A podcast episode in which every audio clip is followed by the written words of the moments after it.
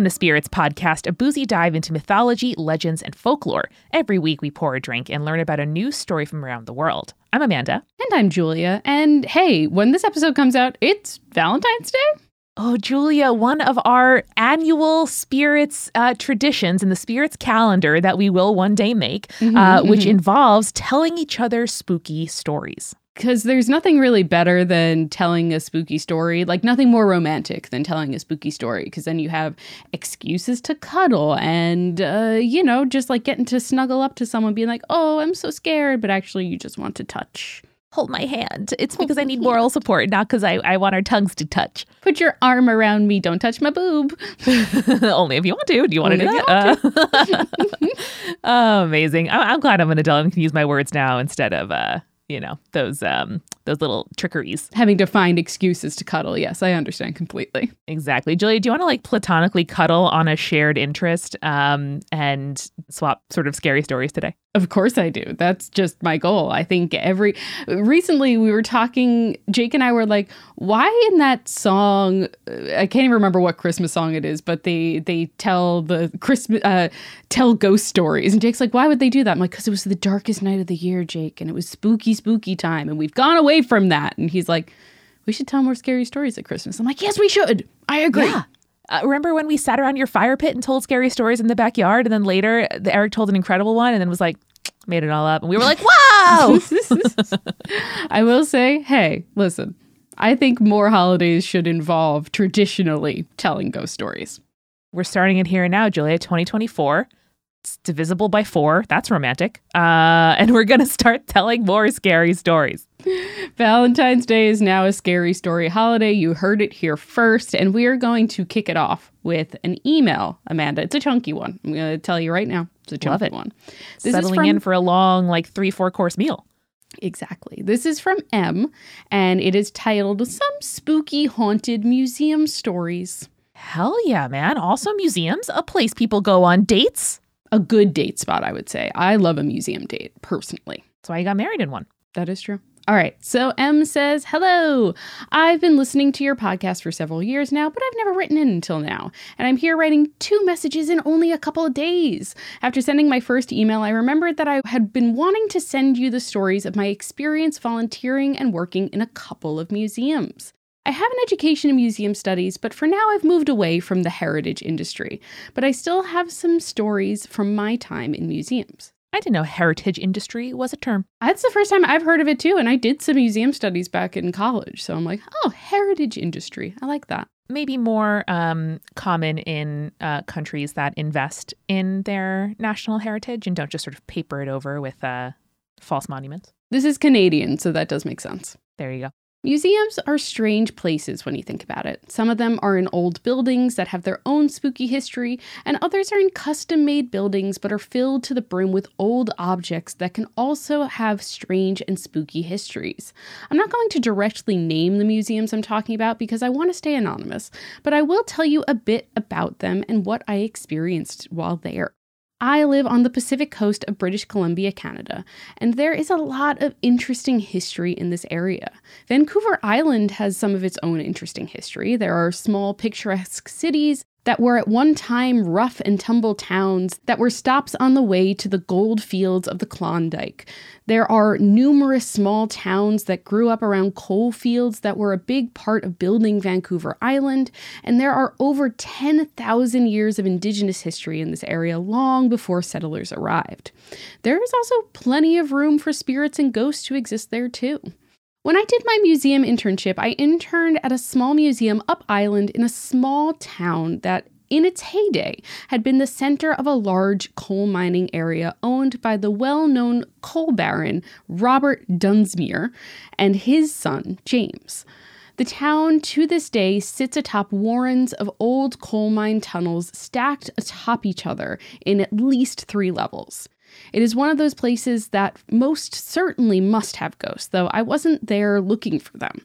When I came to this museum, they had only a few months before in the summer done a clean out of their storage. Apparently, it is when a lot of movement is happening that the spirits get stirred up. Oh, just like a dust mote, Julia. Yes, just like dust motes. I should say that this is one of those purpose made buildings for museums, not a historic building. So there was a divide among some people about whether there were ghosts or not. One of the supervising staff didn't believe that a new building could be haunted, never mind all the objects that were both on display and in storage. But those that had been involved in the project were adamant about what they had experienced. One of the primary stories I was told had to do with an old crank phone that they had on display. Yes, a hand crank phone, like in the movies. They exist. Who knew? Dang.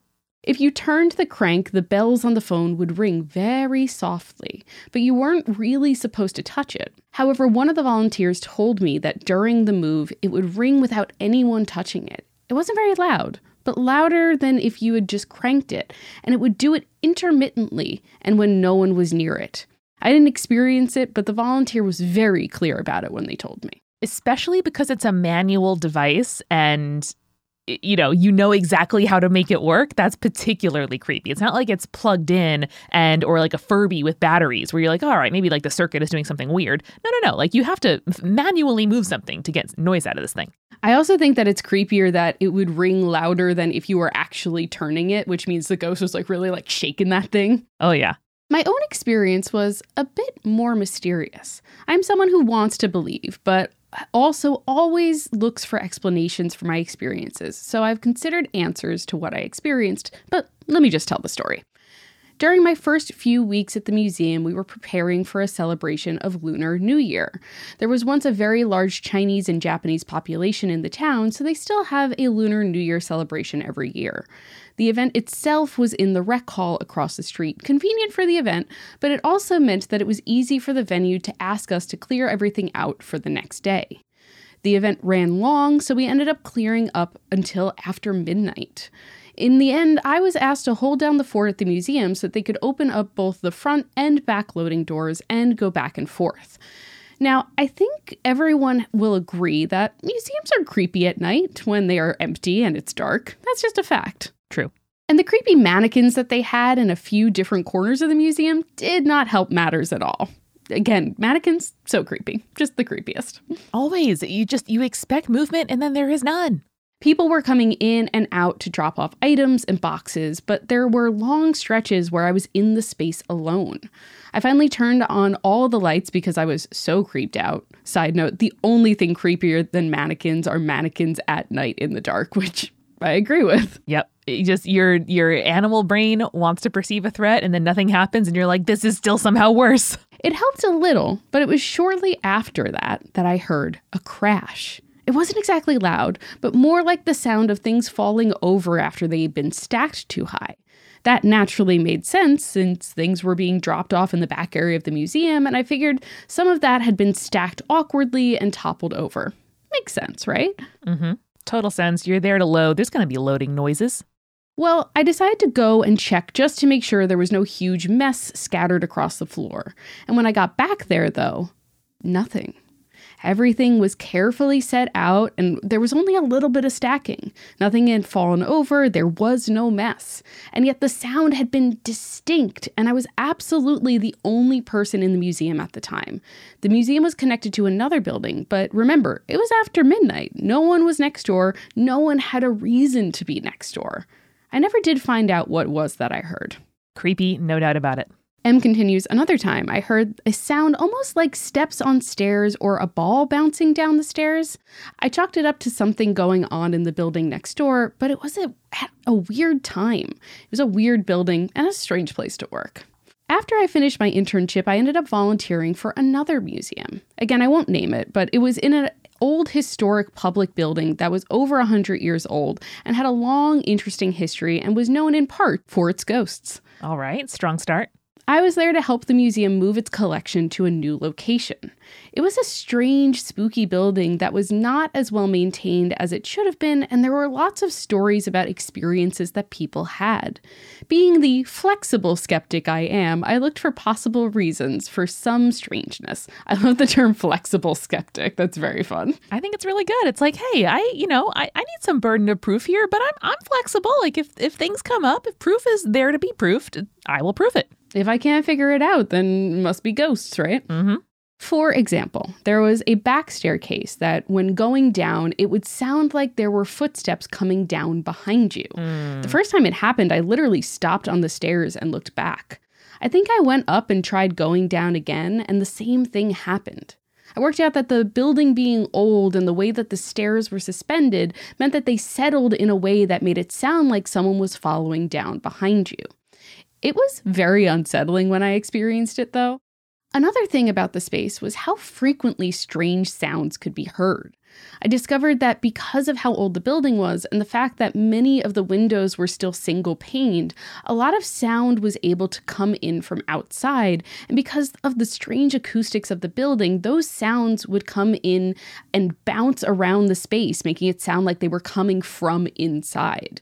That didn't explain mm-hmm. all of the sounds that I'll share with you soon, but it did make it easier to dismiss some of the strangeness of the space. It also just makes it feel a lot more random. Like, even if you know that there is an explanation why, you know, a motorcycle going by outside may sound kind of like odd and haunting, and you're like, oh, okay, well, it's probably an outside noise. That doesn't mean it's still not very unsettling as you are here in it. I think there's also something to be said about like a lot of the architecture that we live in as like modern people in the Western world kind of thing it's all kind of built the same. So to spend a lot of time in a building that is not similar to the ones that we exist in, the acoustics will always kind of sound off to us and that'll be like very disturbing and creepy. So I think there is something about like distinctly different architecture that makes things feel more haunted. Mm-hmm.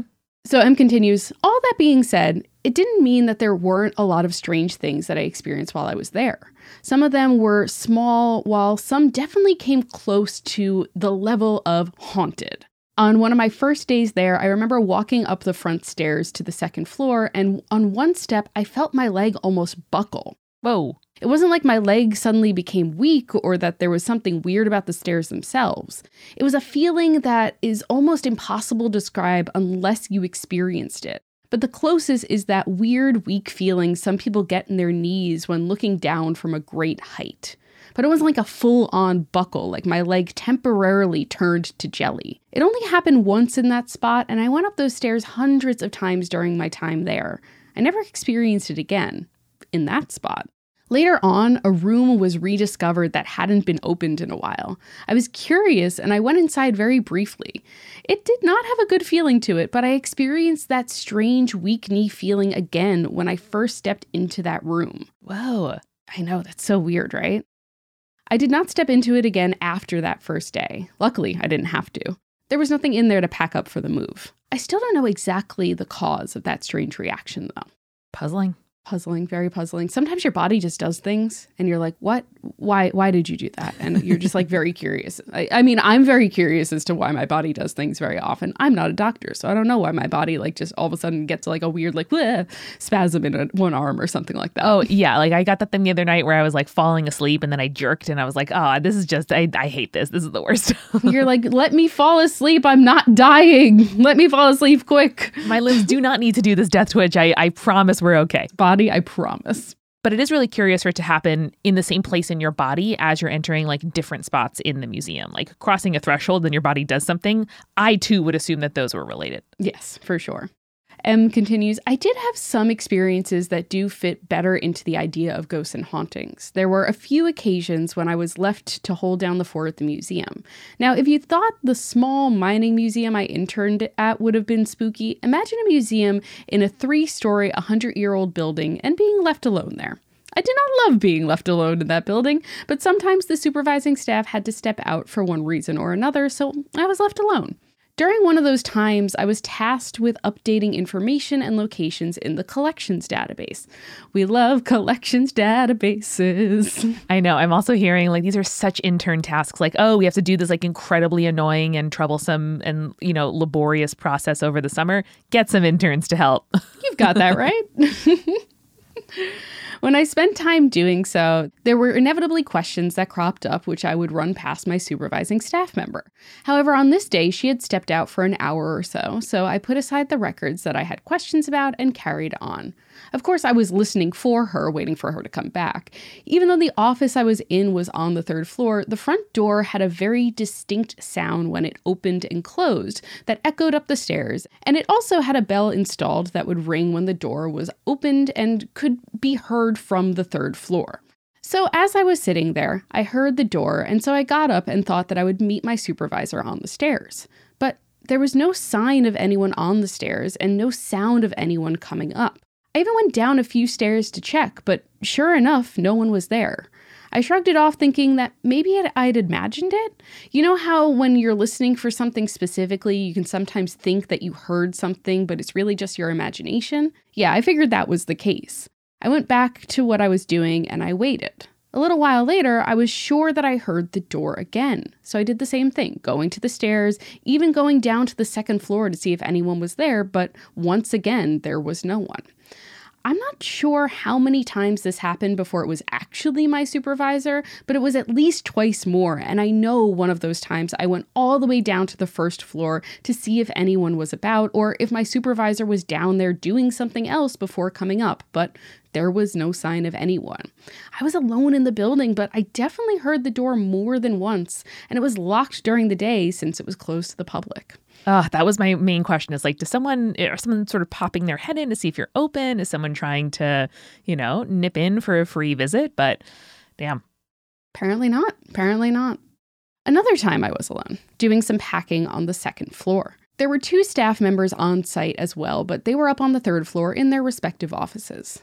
The second floor had several gallery spaces that could be accessed by main doorways, but there were also places where there were little corridors that I would use as shortcuts between the galleries occasionally. On this day, I was doing just that, cutting a path between a small display that hadn't been packed up yet. Remember, I was alone on this floor. The only person in the building were upstairs in their offices. But as I cut through the spaces, I clearly heard a woman's voice. The voice sounded like it was coming from the other side of the thin interior wall between where I was and the large second story back landing. On the other side was a storage room and an office that had been empty for several months by that time. I couldn't make out what the voice said, but the voice was very clear, like hearing someone talk from in a room next door. I immediately checked to see if someone was there, but there was no one. Yeah, is the person in the wall? Person in the wall. Apparently, the walls are very thin, though. So I don't know if someone would be able to. Or maybe they're thin because they're hollow and someone is walking through. Yeah, Julia, we haven't really explored the possibility of flat Stanley ghosts. we haven't explored the flat Stanley ghosts. You're absolutely right. We got to think more about that just in general. As a society, we need to talk about flat Stanley ghosts. Exactly. We've we're all out here thinking, "Oh, maybe the ghosts are incorporeal. Oh, maybe the ghosts, you know, can turn invisible. Maybe the ghosts are just really, really flat." That's very Amanda, very possible. Mm-hmm. Ghosts may just be flat. Maybe there's just not a lot of 3D ghosts and every ghost is actually two-dimensional. Have we considered that? I don't think we have. I really don't. Y'all, tell me stories about your two dimensional ghosts. I need to know about it now. I know. Maybe they're quantum. Maybe they slip between particles. I don't know. I'm not a quantum physicist. I couldn't possibly say. M continues I have never been able to find a satisfactory explanation, except for Flat Stanley Ghost. We, we provided you that now. So mm-hmm. you're welcome. If it had been one of the other women in the space with me, they wouldn't have come down and gone back up, and I would have heard them in the bare wood stairs. If they had been at the top of the stairs talking, the voices would have echoed. If they had been shouting, it would have sounded like it came from above and would not have had the same quality of sound as when the other sounds came in from the outside, and there was no one behind the building when I looked out the window. So the closest I've come to is a definitive ghostly experience. Dang. I think the weirdest thing about the building was the way that people seemed to vanish sometimes. I used to talk about it in a semi serious, semi joking way about the vortex, because given the size of the building and how empty it was and how much needed to be done, people would be hard to find when you needed them. I think that's just any job, actually. It's just like if you're an intern and you need someone to do something for you, finding them is impossible. They've simply vanished. I have no other explanation. M continues From early on, I remember making statements to other volunteers along the lines of, quote, I'd better go ask our supervisor my question before she vanishes into the ether. It started as a joke referencing how big the building was and how our supervisor was so prone to going off to do something without letting anyone know where she was that she just seemed to disappear sometimes. Later on, though, it became a little bit less of a joke. It was more noticeable when there were fewer of us, and I was often the only volunteer on site. Two occasions I particularly remember, though, had to do with my supervisor apparently disappearing, only to turn up exactly where I expected her to be. Like your keys. The supervisor's your keys. Exactly. I, Julia, I, I can't shake the thought now that your supervisor is uh, simply shirking their duties and uh, not showing up. I'm sorry. Like, and this is like, oh, we're moving all of our stuff from one location to the other. Maybe the supervisor wasn't going with them to the new location and was just Yeah. like, I'm not dealing with this. I'm done. Maybe she's taking a long lunch, you know? On one occasion, I remember wandering around the museum looking for her. I walked around the entire second floor because she had mentioned that she would be down there. When I went by the area that she said she'd be in, I didn't see her, so I searched the rest of the floor for her. I may have even gone upstairs and checked for her in her office, but I didn't find her. Finally, I went back to the gallery and collection storage room where she said that she'd be in, and there she was, working on some object or another.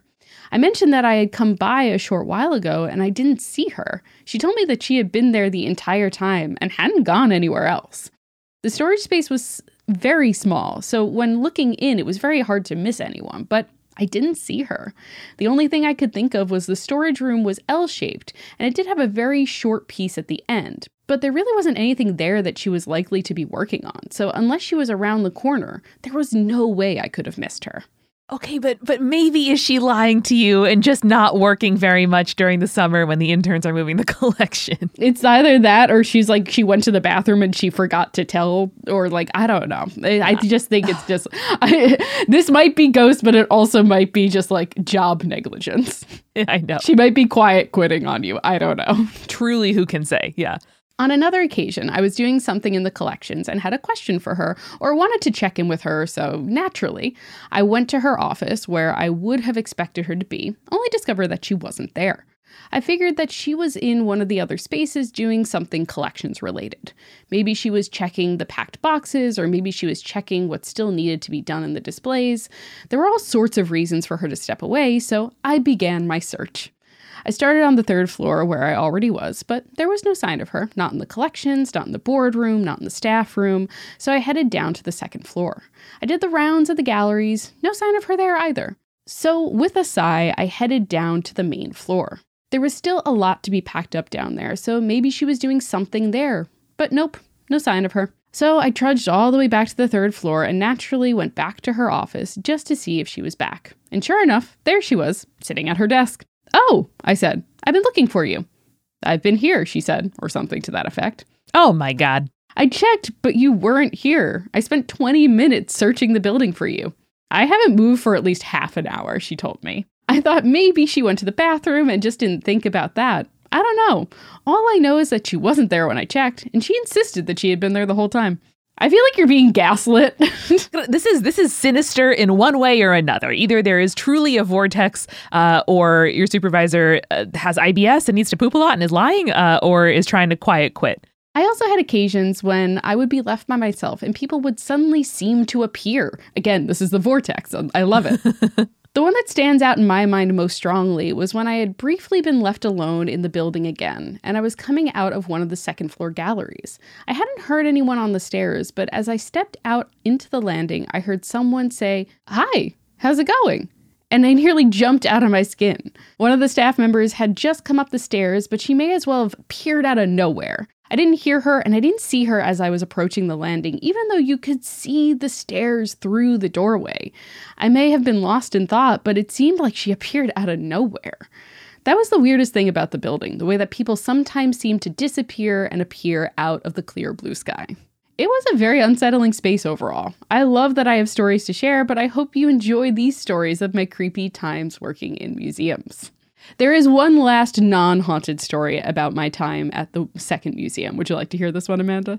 Oh yeah. Sometimes strange experiences could be totally mundane, but still weird. There was one day when I was taking my lunch break, and the staff member that was there needed to step out.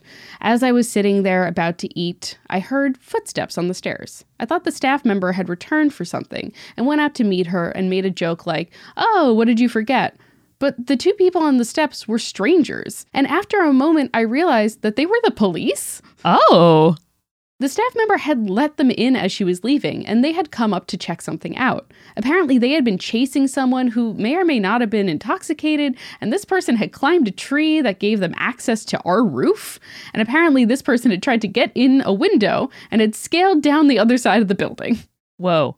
I think this had happened earlier in the day or the night before. I don't remember, but the police wanted to check things out and make sure that this person hadn't found a way inside. It was very strange, but I gave them a little tour and showed them around what we had been doing, and they left without a fuss. it was very strange. I, I do like this as a response to the carceral state, though, to be like, uh, hi, police, let me uh, show you our local history and give you absolutely no sort of guidance or help otherwise. yeah. It seems like you guys don't really need to be here, so uh, would you like a tour? I don't know. Tax dollars at work. yeah. So M finishes, I hope you enjoyed my spooky stories and sorry that they're so long. Thank you for the amazing podcast. Love you all. Best, M.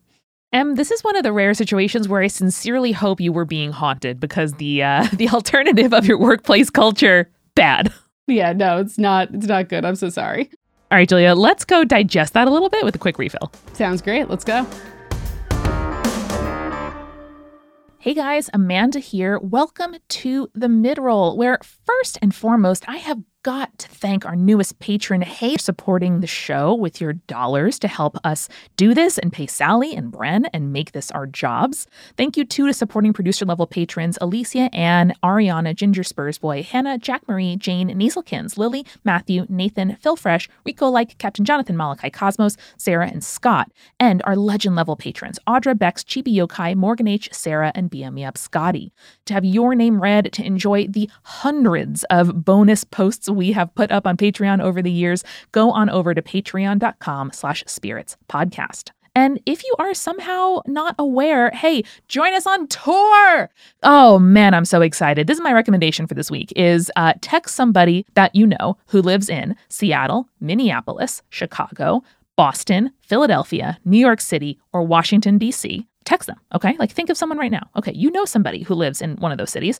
Uh, text them and say, hey, you should go to the Spirits live show, spiritspodcast.com slash live, all right? That's the message. You should go. It's going to be incredible. Uh, your friend can buy you some merch. You, if you are in those areas and you want to come, we better see you, folks. And if you live somewhere else and you want us to come visit your city, your country, you want to see us go to Finland or England or Australia or uh, I don't know, uh, Denver, then we have to make this tour a success in order to plan new ones. Okay. You have to prove to us that you want this to happen and you want us to come out, and you need to show up and buy tickets. So please buy tickets now at spiritspodcast.com slash live. This is happening in the last week of March. We are so excited. Come on through, text your friends, help us make this a success. All right. Thank you. Lots going on here at Multitude. Uh, have you heard that there is an eclipse happening this year? Yeah, it's going to be awesome. Um, and if you've ever wondered, huh, I wonder what, uh, like, I don't know, a religion all about an eclipse would look like. Or what if we had multiple suns like Tatooine? What would that kind of do to, like, the way we operate in society? I have a podcast you're going to love, which is Exolore. This is a podcast hosted by Dr. Moya McTeer, who you've heard before on our Advice from Folklore episodes, where every other week she explores fictional worlds. She makes new ones, she interviews professional world builders, and reviews the merits of worlds that have already been built. She is planning some very exciting stuff for the next few months. We just went over it with her, and I can't wait. It's going to be great. I love listening to Exolore. So go ahead and check it out now in your podcast app, exolorepod.com. We are sponsored this week by Marley Spoon, which, listen, guys, I love to cook. I truly feel like it's a way for me to unwind. But between like deciding what I want, buying the ingredients, actually cooking it, blah, blah, blah, it can be super time consuming. And if you're looking for ways to be a little more efficient with your time, Marley Spoon is a great thing to keep in mind. They are the best tasting meal kit on the market. And with code SPIRITS, you can get up to 25 free meals, but more on that in a minute. Now, with Marley Spoon, you get to choose from over 100 delicious recipes each week. They are suggesting ones like poached salmon, butternut squash gnocchi, vegan burrito bowl, Cajun spiced chicken. Delicious. I am waiting on my first delivery of Marley Spoon because I was out of town recently, and I am extremely excited to try uh, some of the Martha Stewart recipes. We had a lot of Martha Stewart recipes growing up in my house, and I am very excited to see what her Marley Spoon collabo is all about. They're also, by the way, completely customizable. Uh, whether you're looking for vegetarian, family friendly dishes, maybe you're trying to, I don't know, have like a low carb or high protein diet, Marley Spoon can help. They even have an in house registered dietitian who actually assesses every recipe to take the guesswork out of eating healthy.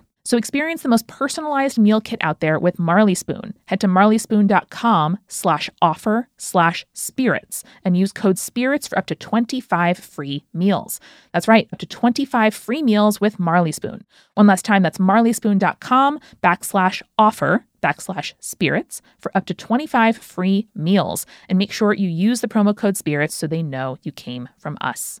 We are also sponsored this week by Volante Design. Now, I'm sure that there are people out there who express with their style just how cool and funky and unique they are in the daily world. One of the best places that I've ever seen that, like, make clothes that look like what I think people feel like on the inside, if that makes any sense, is Volante Design. They make absolutely incredible, high quality, handmade, ethically sourced, and truly like the kind of quality that will last you for years. Jackets, outerwear, all kinds of cool design. Now, they have official licenses from series like Assassin's Creed and Star Trek, so you can look, you know, vaguely Starfleet inspired in your daily life. Um, but they also have some incredible original collections like Cyber cyberpunk and modern ninja. I know several of you have written in to say that you have Volante design jackets and you're obsessed with them and you are so glad we're working together. So am I, all right? So if you go to volantedesign.us and use the code SPIRITS, they have very kindly offered you, our listeners, 10% off your entire order. That is volantedesign.us, and the code SPIRITS will get you 10% off your entire order. And with stuff this well made, that really makes a difference. So go on over, show them your support, volantedesign.us, code SPIRITS. And now let's get back to the show.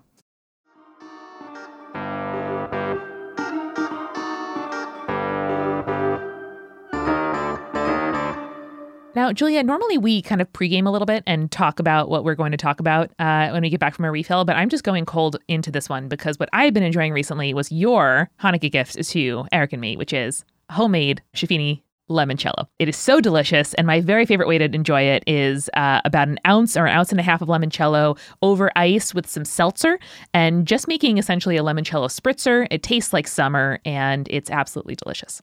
I love that. Thank you for for drinking it. It's one of my favorite things to make every holiday season, and I'm so mm-hmm. glad that like we get to hand it out to our friends, and they're like, yum yum yum yum yum. It's limoncello time. Oh yeah.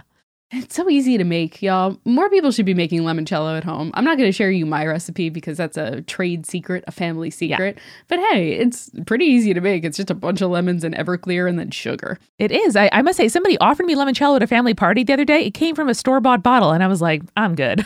like, uh, no, no, no. Get out of here. Uh, what have you been enjoying uh, lately, Julia? Alcoholic or not? I've also been enjoying our limoncello. Is that a good answer? How do you prefer to drink it? Just like cold? You keep it in the freezer, of course. Yes, it's a freezer one, so it gets nice and like syrupy when you keep it in the mm-hmm. freezer. And I just do a little shot glass, but you don't take it like a shot. You just like you sip, it. It's mm-hmm. an aperitif, you know. You have it like as a digestif at the end of your meal. Delicious. Well, I'm I'm glad we're so on. We're so you know in sync. Yes, we are indeed. Well, Amanda, um, do you have a, a digestif and aperitif for us after my museum stories? I do, Julia. This one came in during spooky season. Um, that's the for the the Gregorian calendar, the rest of the year, October. Of course, we are spooky all year long. This had a title so good, I couldn't say no. Uh, it's from Madison, she, her, and it's called Boozy in Bruges.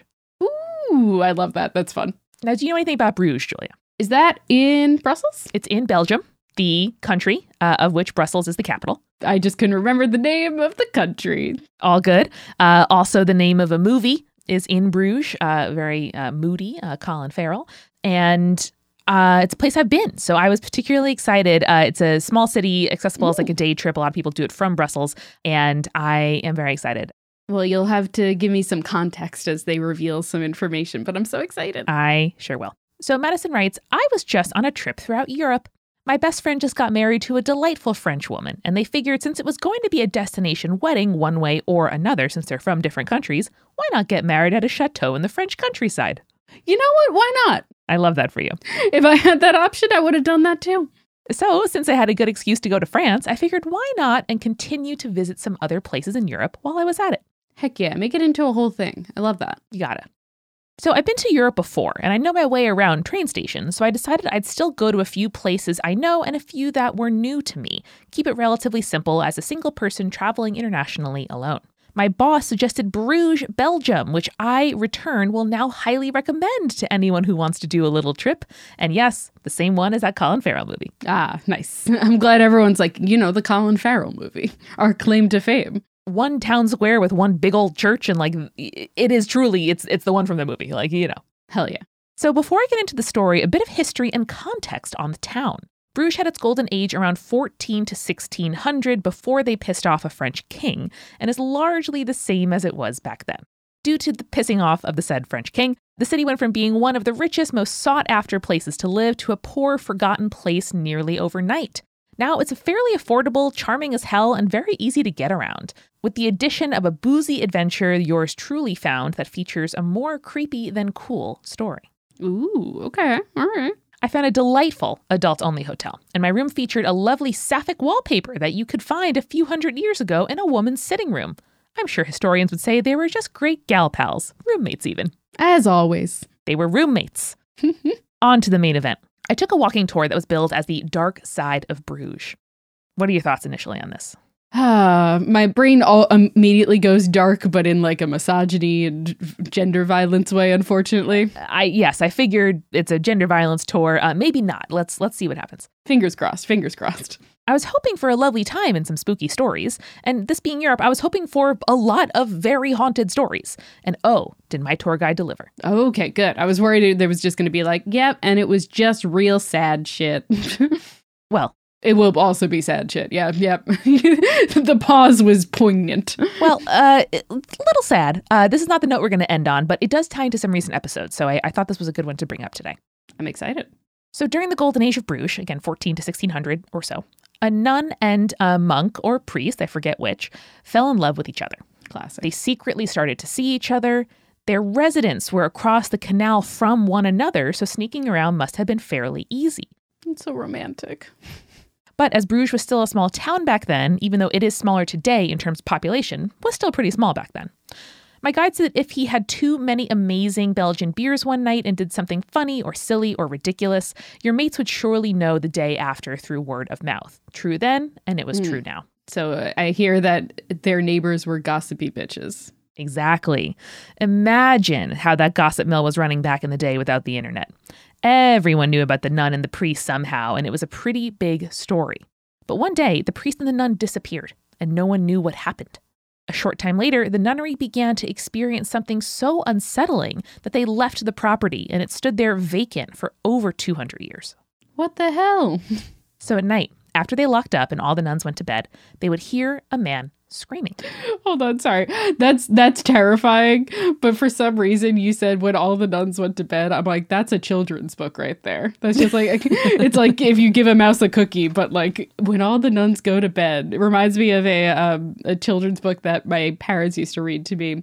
It wasn't Good Night Moon. It was another one it was about like all these little animals going to sleep. Aww. And so it was like, time for bed, little mouse, little mouse. Darkness is falling all over the house. I'm like, something with nuns, something with nuns going to bed. uh, looking back, of course, it makes a lot of sense that children's books are about going the fuck to sleep. Go to bed. Go to bed. So, uh, in this case, as all the nuns are going down and darkness is falling around the house, um, they would hear a man screaming. Nothing that they did stopped the screaming.